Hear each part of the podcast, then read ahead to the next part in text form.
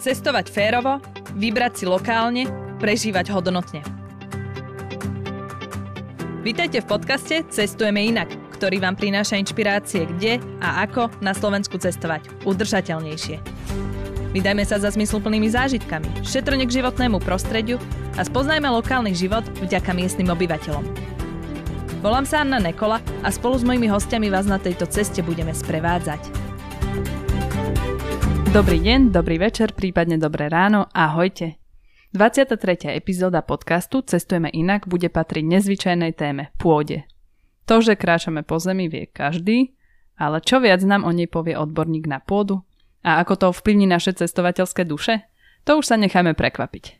V dnešnom podcaste vítam pedológa a vysokoškolského učiteľa na katedre pedológie na Prírodovedeckej fakulte Univerzity Komenského v Bratislave Petra Hanajka. Peťo, ahoj. Ahoj, dobrý deň, dobrý večer. Pred rozhovorom si dajme ešte krátke kolo rýchlych otázok a odpovedí. Si pripravený? No uvidíme, skús. Tak ako najradšej oddychuješ? A tak pre mňa asi najlepším oddychom je také, že dobré science fiction alebo fantasy film. Uh-huh. Že tam mi dokáže mozog vypnúť, zabudnúť na realitu a e, osvieži sa. Tak daj nejaké dobré. Fúch, neviem, ako ja som si fičal na Lord of the Rings a Alien, to okay. ako klasika. Ak by si zajtra mohol cestovať kdekoľvek, kam by si išiel a prečo? Zajtra, zajtra by som sa vybral do Helsing.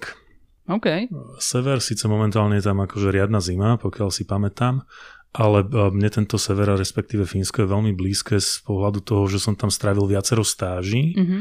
takže ma očarila či príroda, či vôbec spoločnosť, ako funguje a mám tam veľmi príjemné spomienky mm-hmm. na mhm. celé to Ty prostredie. už to tam dobre poznáš. No, dá sa tak povedať. Uh, máš záujmy či hobby, ktoré nie sú úplne bežné a prekvapia? Fúha, uh, keď si predstavím, že sa ma toto pýtajú kolegovci, tak ich dosť zaskočí, keď sa dozvedia, že, že chodím na castingy, teda že občas sa objavím v nejakej reklame. Chcem povedať, že na práce prášky, ale teda, že občas ma akože spoznajú v nejakých eh, takýchto krátkých klipoch a, a sú z toho takí zaskočení, že videli sme ťa, nevideli sme ťa. že to, aj takémuto sa venuješ. Wow, super. Ja som chcela povedať, že prekvapivé je už aj tvoja práca a toto je fakt už o level vyššie. Ale to je tiež také v podstate niečo, čo ma troška odnesie z tej vedeckej reality a na chvíľku človek zabudne a zrelaxuje. Mm-hmm kniha, ktorá ovplyvnila tvoj spôsob života alebo myslenie? To nie je jednoduchá otázka, ale ak by som si mal vybrať, tak by to bol asi, že Malý princ a potom muž, ktorý sadil stromy. Uh-huh. A aká je denná radosť, ktorá ti vždy zlepší náladu? Denná radosť? No okrem kávy... Nech, nechajme kávu. Káva. To Dobre. alfa omega každého dňa. Je nejaký zvyk alebo tradícia z inej krajiny, ktorá ťa fascinuje? Zvyk, tradícia z inej krajiny. Mm, takto možno sa vrátim do tých Helsing, že saunovanie. To bolo, to bolo mm-hmm. niečo, e, na čo som si tam veľmi zvykol a teda čo sa snažím praktizovať aj tu na Slovensku. Teda, že, že táto, tento zvyk, tradícia je tiež niečo, čo teda umožní tej hlave trocha vypnúť mm-hmm. a mhm. telu zrelaxovať. A každý odborník si sem prinesie niečo, čo charakterizuje jeho prácu. Čo si si priniesol ty a prečo? Um, ja som si od kolegu požičal pedologický vrták a je to preto, lebo je to teda základná pomocka pri terénnom prieskume. Teda e, keď sa bavíme o pôde, tak samozrejme to je niečo, čo sa z veľkej časti skrýva pod našimi nohami, takže aby sme nejakým spôsobom vedeli, aká je hlboká, alebo teda z akých horizontov sa skladá, mm-hmm. tak do nej potrebujeme zavrtať a nejakým spôsobom tým pedologickým vrtákom takto vieme zistiť, aká je hlboká a teda ako to vyzerá pod tými našimi nohami. Mm-hmm. No tak poďme rovno svojej práci. Čomu sa venuješ? Ale nepovedz iba, že pôjde. Venujem sa pôde. A, ale samozrejme nie je to také jednoduché, lebo teda vlastne zabudol som ťa privítať u nás na katedre pedológie. Aha. Neviem, či teda... No jasné. Okay. Povedz, povedz. A dá sa to možno brať aj z takého pohľadu, že tu na našom pracovisku sme viacerí vedci, pedagógovia a každý z nás má nejakú takú oblasť, ktorá mm-hmm. úzko súvisí s pôdou, ale zároveň je diametrálne odlišná. Ja sa napríklad venujem pôdnej mikrobiológii, teda nejakým takým sekundárnym prejavom mikrobioty v pôde, ale kolegovci sú napríklad eh, pôdny chemik, pôdny fyzik, alebo teda čisto mykológ a to sú také rôzne aspekty, na ktoré sa potom v tej pôde dá zamerať. Čiže ono možno mm-hmm. to znie ako, že jednoducho, a to sú ľudia, ktorí sa zaoberajú pôdou, ale aj v rámci tej pôdy sa dá teda potom ešte samozrejme rozdeliť ten záber na viacero takýchto aspektov, spojených či už s fyzikálnymi, chemickými alebo mikrobiologickými parametrami. Mm-hmm. Takže keď to poviem úplne laicky, tak ty sa zaoberáš tým živým v tej pôde, čo sa tam hýbe, také maličké, čo nevidíme? Áno, aj, ale vždy v súvislosti s nejakými pôdnymi charakteristikami, mm-hmm. či už fyzikálnymi alebo chemickými, ale teda dôraz na tú, na tú mikrobiotu. Mm-hmm. Ja som si pozerala aj vaše výskumy, čo robíte. A jeden z nich sa venoval pôde po veternej kalamite v Tanape. Tak čo ste tam vyskúmali? Hm. To, to sú krásne spomienky, alebo teda, ak môžem teda tak troška to rozviť, tak v podstate ten výskum v Tanape, tak to bolo po tej e, výchrici, myslím, že v 2004, kedy padlo to obrovské množstvo stromov a my sme tam potom chodili pravidelne každý rok a to som bol vtedy ešte doktorant. Mm-hmm. Takže, alebo myslím, že dokonca ešte magisterské štúdium. Čiže tento výskum v Tatrách, tým, že sme tam chodívali každý rok na také monitorovanie, tak uh, vlastne tam som získaval ako keby tie skily, tie zručnosti, či sa týka laboratórnej práce alebo odberu vzoriek v teréne a následne aj nejakému takému zahlbeniu sa do tejto problematiky pôdy a objavovaniu, že aké je to komplexné a mm-hmm. brutálne náročné na uchopenie, keďže v tej pôde všetko reaguje so všetkým a teda nejaké zmeny, ktoré sú napríklad vyvolané touto pokalamitnou situáciou, či už sa niekde drevo zoberie, nezoberie alebo zostane na samovývoj, tak vlastne vytvára plnú paletu rôznych situácií, ktorá môže v tej pôde nastať, mm-hmm. čo sa jedná mik- uh, mikroorganizmov. No a tam bol ten stred a po tej kalamite v tom, že teda sa dlho naťahovali, tak to poviem, v tom, aké územie teda sa vyťaží mm-hmm. a aké územie sa nechá na samovývoj, aby sa teda zachovali aj nejaké také prírodné Mm, procesy, alebo teda to, ten prírodný rozmer toho Tatranského národného parku. Ale väčšia časť bola vyťažená. My sme tam mali vymedzené také 3-4 plochy uh-huh. a tam sme chodievali monitorovať.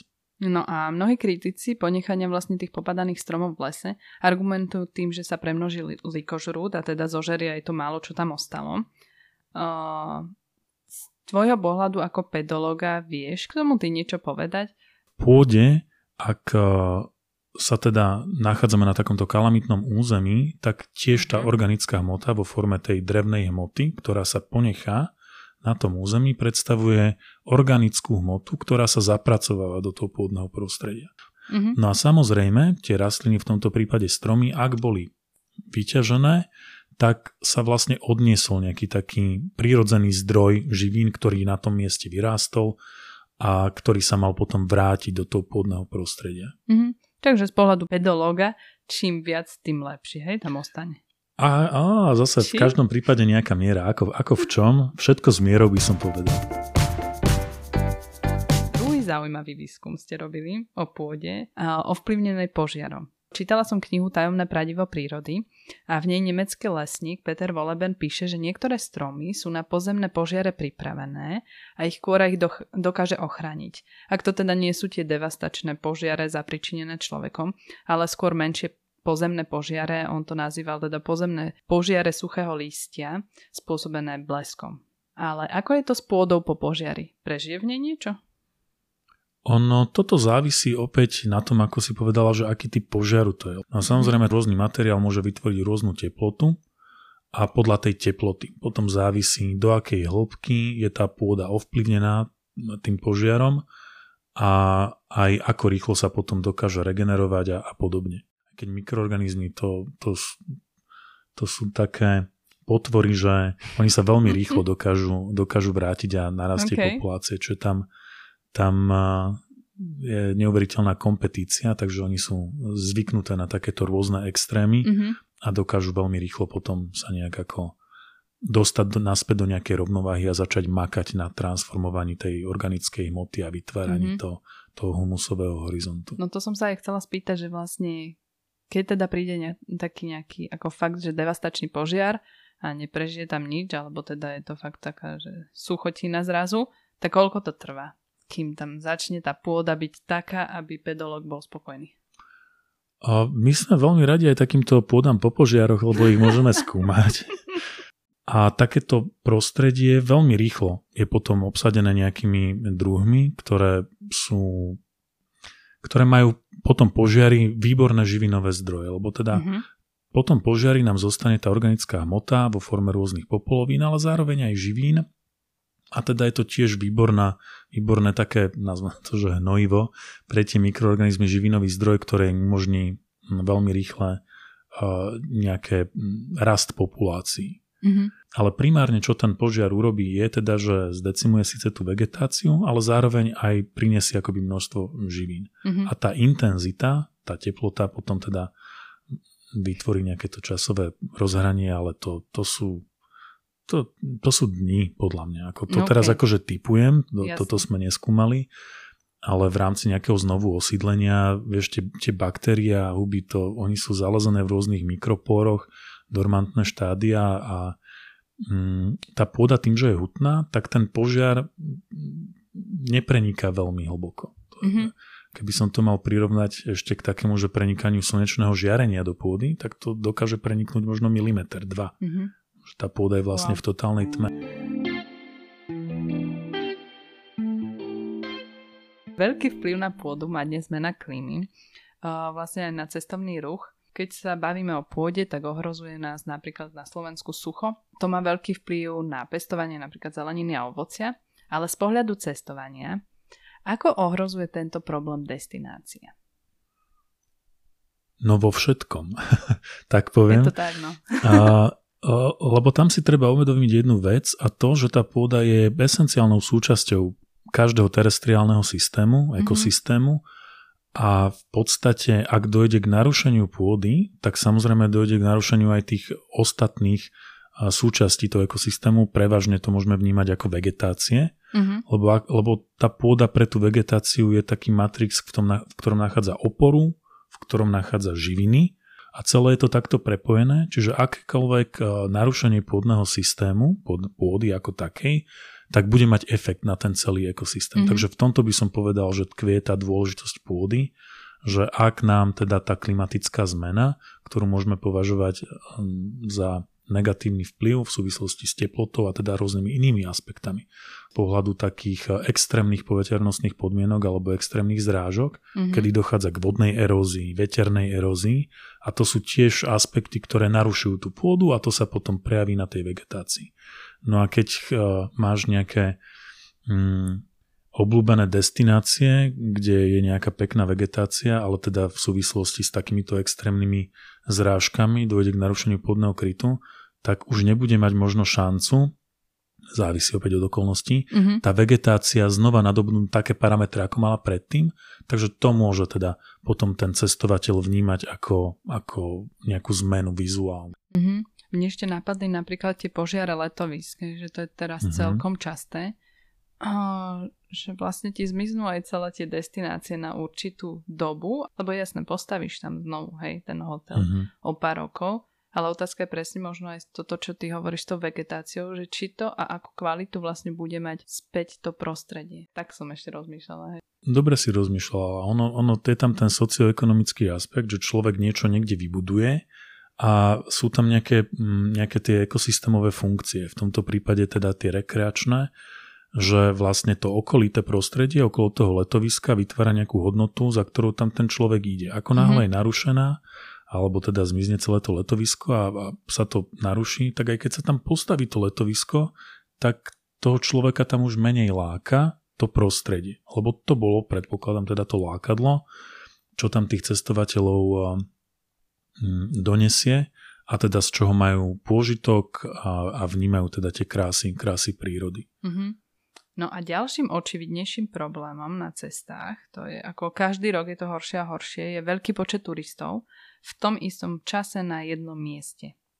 Napríklad na Islande takto uzavreli dočasne kaňon, ktorý spopularizoval svojim videoklipom, Justin Bieber som sa dozvedela, aj seriál Game of Thrones.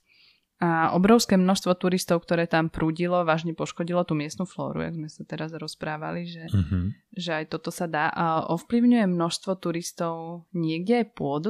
Um, tu je myslím, že pekným príkladom taká vysokohorská turistika alebo turistika v lesoch. Uh-huh teda tie vysokorské pôdne systémy, ekosystémy sú veľmi náchylné na nejaké takéto rozrušenie, napríklad chôdzov. Teda veď preto mm-hmm. máme turistické chodníky v chránených oblastiach, práve preto, že masy turistov, keby sme ich len tak nechali voľne sa túlať po lesných cestách alebo teda bez nejakého označenia, tak by na týchto tenkých profiloch urobili nenapraviteľné škody, lebo teda to môžu byť centimetre vyslovene, ktoré oddelujú povrch pôdy od nejakého skalného podložia a toto keď narušíš a potom prídu nejaké zrážky, tak tam veľmi rýchlo začne tá vodná erózia prebiehať. A tvorba takejto pôdy alebo niekoľkých centimetrov pôdy trvá v rôznom podnebí alebo podmienkach aj niekoľko sto rokov. Mm-hmm. A to si možno málo kto uvedomuje, teda že obyčajné zakopnutie na nejakom takomto priestore mimo chodníka, kde sa obnaží ten povrch skaly, môže spustiť e, erózne procesy, ktoré wow. opäť porušia potom e, ten vizuál alebo ten vegetačný kryt. Môže, nemusí, no mhm. závisí. Mm-hmm. Ale keď sa bavíme o stovkách ľudí, tak uh, ve, verím tomu, že, že áno. Mm-hmm. Ešte mi napadlo, vlastne ja som raz čítala takú štúdiu o Zanzibare, tam vlastne majú veľký problém s tou pitnou vodou, lebo vlastne to je podzemná voda, ktorá je tam obmedzené množstvo, keďže je to ostrov, ale zároveň no, oni vlastne vypúšťali, alebo veľa hotelov tam vypúšťalo vodu, o, ktorá nebola filtrovaná, nebola čistená a potom nielen domáci, ale aj tí turisti mali problém v tom, že sa kúpali v podstate v tých výkaloch. Hej. Ale vlastne tie choroby, ktoré dostávali, bola tam korelácia s tým vypúšťaním odpadovej vody. Ako táto odpadová voda môže ovplyvniť tú pôdu napríklad? Mm, to je zaujímavé, čo si hovorila. A tam opäť sú viaceré aspekty. O to, aký, hm, nazvem to typ, no typ.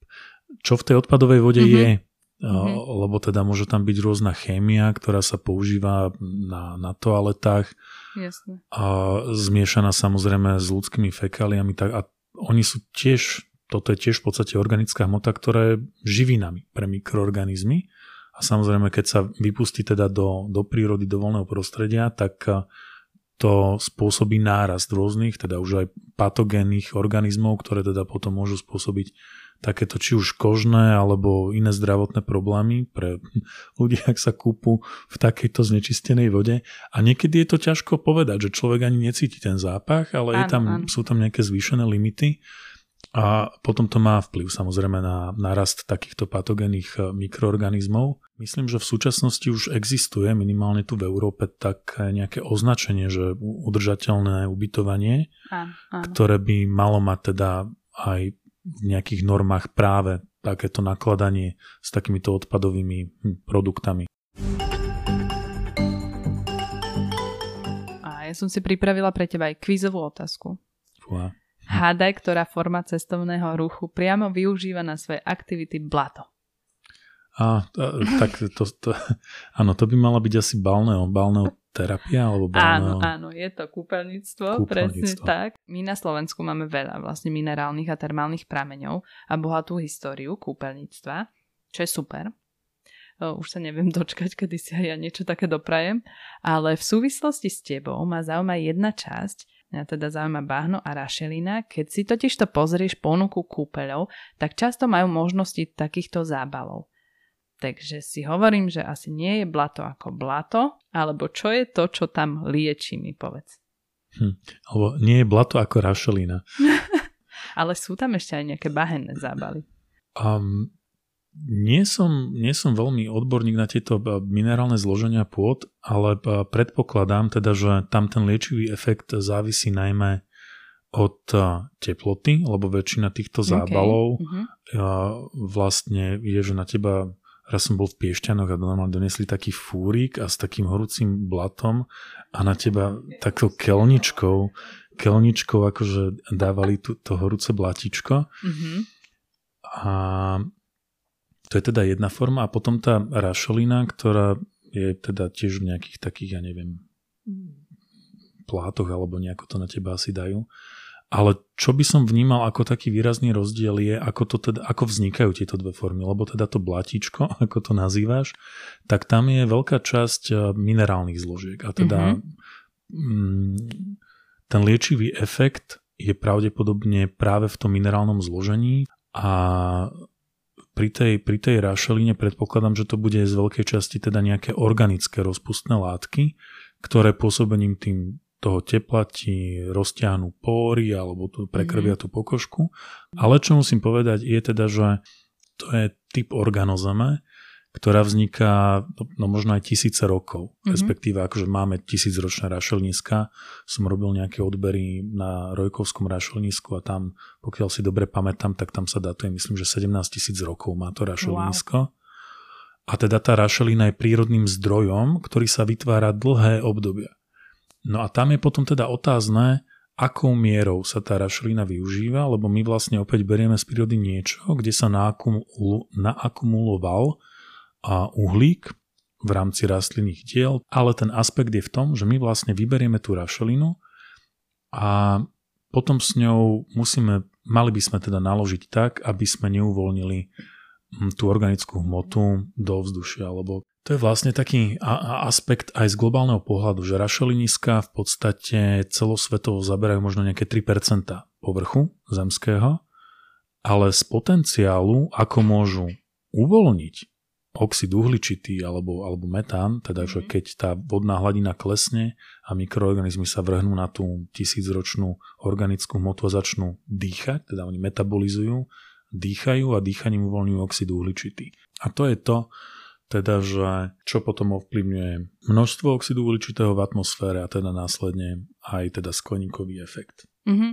Takže rašelina môže byť teda kontroverzná z tohto pohľadu, ano. toto využívanie nadmerné. No a ešte som sa chcela zastaviť pri tom bahne, lebo ja som si tak naivne myslela, že možno už bude aj nejaké udržateľnejšie bahno, že černozem zmiešame s našimi termálnymi supervodami, ale ja keď som si pozerala teda to tradičné bahno, odkiaľ pochádza, tak aj oni sú vlastne, že z mŕtvého mora, zo severného mora, tak ono to nie je trošku problém? Mm, určite ten aspekt toho zahraničia alebo teda produktov, ktoré sú zo zahraničia, je minimálne v tom, že ten produkt sa musí nejakým spôsobom doviesť sem na mm-hmm. Slovensko, čiže už tam máme nejakú uhlíkovú stopu a ako, ako hovoríš správne, že otázka je, ako to tam manažujú. Teda ten, každé takéto niečo sa dá pokladať za prírodný zdroj, teda ktorý slúži k nejakému benefitu človeka a využívanie alebo intenzívna exploitácia prírodných zdrojov je jedným z, problémov súčasnosti a taktiež je to fajn si nejak tak ako uvedomiť, že či naozaj potrebujem napríklad tú balnú kúru, mm-hmm. že mám naozaj nejaký zdravotný problém, alebo to chcem v podstate len tak eh, Taký zo zábavy mhm. vyskúšať, mm-hmm. tak je to tiež na rozhodnutí človeka. Podobne ako keď si vyberáš produkty v supermarkete, tak pozeráš, eh, ktoré nejakým spôsobom čo najmenej, ja neviem, zasahujú do pralesov, alebo teda kde bolo pestované to kakao a, a podobne. Uh-huh. A keby som ti teda spravila blátko z černozeme a priliala tam nejakú dobrú termálnu vodu, dal by si si to na seba? Mm, v tomto by som nevidel nejaký problém, lebo černozeme naše sú ako veľmi úrodné pôdy, ale zároveň aj e, s množstvom, s množstvom rôznych mikroorganizmov, čiže nebali by tam byť premnožené nejaké patogénne organizmy. A teda keď to zmiešaš s nejakou minerálnou vodou, jediné čo urobíš, že tú pôdu zasolíš. Ale bolo by to také no, minerálne, minerálne blatíčko na, mm-hmm. na mhm. jedno použitie. Ne, nebal by som sa toho. Okay.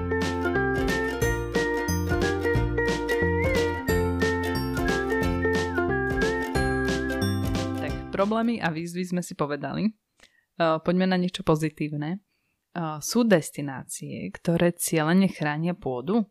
že niekomu sa darí napríklad, ja neviem, nejak super špeciálnou metódou ochrániť, dajme tomu vinárstvo vo Francúzsku alebo olivové háje v Taliansku. V súčasnosti sa no, naberá na intenzite taký, že regeneratívny spôsob mm-hmm. hospodárenia s pôdou, čo vlastne znamená, že nielen využívať tú pôdu v súvislosti s pestovaním, s dopestovaním plodín pre človeka, ale aj ju regenerovať. Mm-hmm. A teda to regeneratívne polnospodárstvo pridávaním rôznych organických hnojív napríklad, alebo zvyškov organickej hmoty do pôdy, regeneruje opäť tú pôdu alebo dáva jej dostato, dostatočný čas na to, aby zregenerovala potom využití človeka. Ale môžeme aj my ako cestovatelia prispieť podľa teba k tomu, aby vlastne sme minimalizovali náš vplyv na tú pôdu, alebo možno tam aj pomohli nejako? Tam, tam opäť by som sa na to pozeral z takého komplexného pohľadu, že tá pôda, ako sme si povedali, je súčasťou celého ekosystému akúkoľvek časť toho ekosystému nejakým spôsobom naruším, tak sa to prejaví v tých ostatných častiach ekosystému, či už viac alebo menej v závislosti od toho, teda čo sa, čo sa na tom povrchu udeje. Čiže a, ako cestovateľ, tak by som si minimálne dával pozor, keď chodím do nejakých chránených území, aby som si dobre naštudoval, čo sa môže robiť, čo sa nemôže mm-hmm. robiť, aby som mal prehľad teda o tom, ako čo najšetrnejšie si užiť tie prírodné krásy. Mm-hmm. Takže napríklad vlastne presne to, čo už si hovoril ty predtým, že držať sa tých chodníkov v národných parkoch a nechodiť mimo toho, aby sme nespôsobili nejakú škodu tam. Určite. A pritom mi ešte napadá, že pri takejto horskej turistike, čo je ešte možno fajn na to myslieť, teda lebo predsa len je to, dajme tomu, túra niekoľko hodinová, človek pije, naje sa a potom potrebuje vykonať potrebu. Mm-hmm. A čo je možno taký nemilý efekt, že, že častokrát sa teraz stáva, sú v oblúbe také tie vlhčené utierky. Áno. No len treba dávať pozor, ktoré si so sebou berieme, lebo máme už aj také, že kompostovateľné, ktoré sa teda relatívne okay. rýchlo rozložia, mm-hmm. Ale mnohé z nich sú stále ešte plastové. Áno, uh, toto vlastne nám už hovoril aj Matej Dobšovič, keď u nás bol, lebo on presne toto povedal, že hlavne si so sebou neberte vreckovky, ale toaleťak. Ten bol vyrobený na to, aby sa rozpadol hneď. Takže nie vreckovky, alebo teda... Uh, vlhčené utierky. Alebo vlhčené utierky, ale teda niečo, čo sa hneď rozpadne, takže buď tie toaleťaky, alebo ak sú to utierky nejaké, tak oni sú špeciálne kompostovateľné. kompostovateľné. Sú označené. Mm-hmm.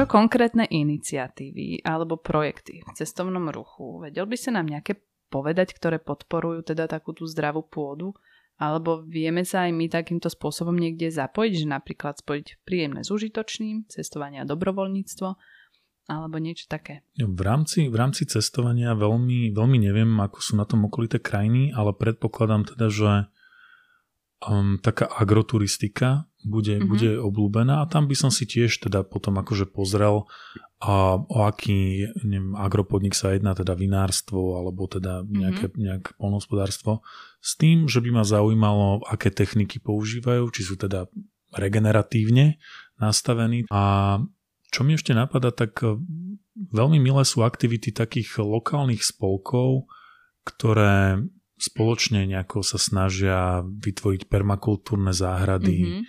Alebo existujú doslova, ako to nazvať, vychádzky alebo exkurzie do takýchto permakultúrnych záhrad, čo, čo mi teraz napadá, že to by mohla byť ako veľmi príjemná aktivita, že aj sa niečo naučiť, aj spoznať vlastne tú interakciu, mm-hmm. ako tie záhradné plodiny interagujú s pôdnym prostredím a ako to krásne všetko je v nejakej takej komplexnej symbióze.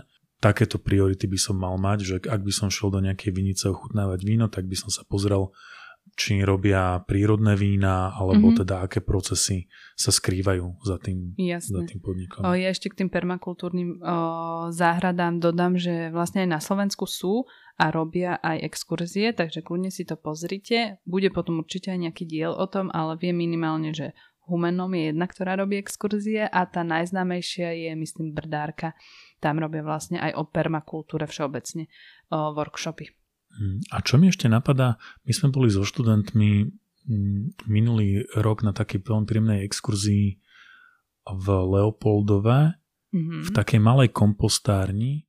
Vieš čo, je to v takej tej starej pevnosti, tej takej Mhm. 5 cipe alebo niekoľko cipe, v každom cipe je teraz nejaký podnik Mhm. a v tom jednom cipe majú teraz takú malú kompostareň, ktorú rozbiehajú. A to bolo veľmi, veľmi zaujímavé si pozrieť teda, že ako, a popočúvať, vypočuť si, ako teda sa im podarilo rozbehnúť teda takýto, takýto malý, malý podnik, kde Mhm. vlastne sa snažia pretvárať ten organický materiál na kvalitný kompost. No, super. No a ty cestuješ rád? Cestujem rád, ale je to, je to náročné, ak chce teda človek nejakým spôsobom eh, mať čisté svedomie voči udržateľnosti. Vyberáš si, keďže si pedolog, dovolenku aj podľa toho, aká pekná je tam zem? Nie. Eš, ešte sa mi to nestalo teda, lebo väčšinou keď cestujem, tak uh, je to skôr, že si chcem oddychnúť, Mhm. takže skôr je to možno také, že mestské prostredie a potom sa môžu robiť nejaké výlety do okolia. Ale no, s cestovaním mi takto napadá, že sú, máme rôzne exkurzie. Aj teraz sa vlastne pripravujeme na takú pôdoznaleckú exkurziu do Srbska. Takže to už je mm-hmm. ako vyslovene, ale taká pracovná cesta, mm-hmm. kde ideme spoznávať nejaké špecifické pôdy do, do inej krajiny. Mm-hmm. No mňa pri vlastne slovách pôda a cestovanie, ako, ako prvé v hlave som si predstavila tú krásnu duhovú horu v Peru. Ona sa volá hora Vinikunka, nazývaná aj hora siedmých farieb. Ja som si prečítala, že za to vďačí 14 druhom rôznych minerálov.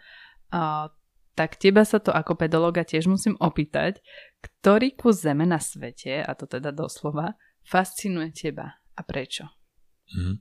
Tu, tu by som možno sa tak akože uh, obhájil, že, že krásne minerály a Mhm. rôzne takéto vrstvy v horninách, to už je skôr geológia. Mm-hmm, Že to, to už uh, je akoby tá materská hornina pod tou pôdou, uh, v ktorej ja sa ako tak možno začínam cítiť ako, že troška tomu rozumiem, mm-hmm. lebo tam naozaj tie vzájomné vzťahy, to je niečo neuveriteľne perplexné a, a uchopiť to je z vedeckého pohľadu je dosť náročné.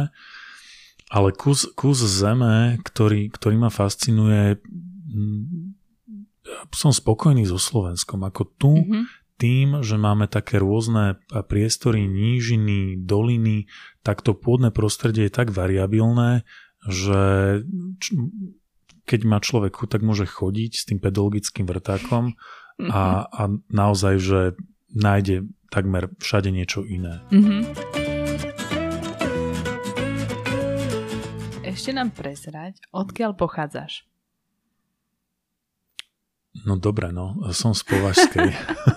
z Považskej Bystrice, respektíve z doliny pri Považskej Bystrici. Dobre, to je super, lebo to sme tu ešte nemali. Tak keď sa tam vyberieme, čo nám odporúčaš navštíviť? Hmm, tak to by určite mohla byť Maninská tiesňava. To bola mm-hmm. v podstate scenéria, ktorú ja som vydával z, dec, z okna detskej izby, teda vždy, keď som sa ráno zobudil, kým susedia nepristávali takú nadstavbu na garáž, tak predo mnou bola scenéria veľkého a malého manína mm-hmm. a to bolo veľmi impozantné a, a teda to je aj taká obľúbená destinácia väčšinou teda, ktorú je fajn vidieť, lebo teda tou tiesňavou manínskou prechádza aj cesta, čiže dá sa tade v pohode prejsť až dozadu do Kostolca. Tam myslím tiež sú, nejaké prírodné rezervácie, myslím, že jedna sa dokonca nazýva Okno do sveta, že je tam oh. tak, taký nejaký útvar uh, kamenný a ak si opäť dobre spomínam, a to, to si ľudia vedia overiť teraz na Google, tak sa tam na, natáčal jeden z filmov, teraz neviem, či Pachojipský zbojník alebo Janošík, Fakt? tak nejaké zábery z, týchto, z jedného z týchto filmov boli aj z Maninskej tiesne. Mm-hmm, tak to si pozriem. A už asi aj googlíme rovno to okno do sveta. no a my sme na konci vlastne už spoločného rozhovoru, ale ešte posledná otázka na záver, ktorú dostane v podcaste každý odborník. Čo z toho, čo si dnes povedal, by si chcel, aby sme si odniesli v súvislosti s cestovaním? Mm, no ak, ak by sme sa bavili o tom, že čo najšetrnejšie cestovať a teda tú udržateľnosť mať na pamäti, tak asi čo najviacej si dohľadať o tom priestore, o tom, o tom ubytovaní alebo o tej prírode, kam teda plánujem ísť, aby som teda vedel lokálne zvyky, respektíve to, či je to územie chránené, nie je chránené, čo tam môžem robiť, čo by som tam nemal robiť a samozrejme čo najmenej zasahovať alebo čo najmenej mm-hmm. ovplyvňovať tú prírodu okolo seba, lebo ako sme si povedali, všetko je navzájom prepojené. Dbať o to, aby sme čo najmenej zasiahli do tej prírody a mali naštudované tie lokálne pravidlá, ktoré by mm-hmm. mali platiť. No tak Peťo, ďakujem ti za návštevu v podcaste Cestujeme inak. Prajem ti neutichajúci zápal pre pôdu a život v nej schopnosť dávať ho iným a už teraz sa teším, čo sa zás raz dozvieme o pôde, hline a živote v nej na budúce. Ja ďakujem za pozvanie a samozrejme kedy, kedykoľvek. A ak sa vám, milí poslucháči, podcast Cestujeme inak páči, lajkujte, zdieľajte nás, označte nás ako sledujúceho, aby sme si v záplave algoritmov ku vám opäť našli cestu. Majte krásny zvyšok dňa a počujeme sa na budúce.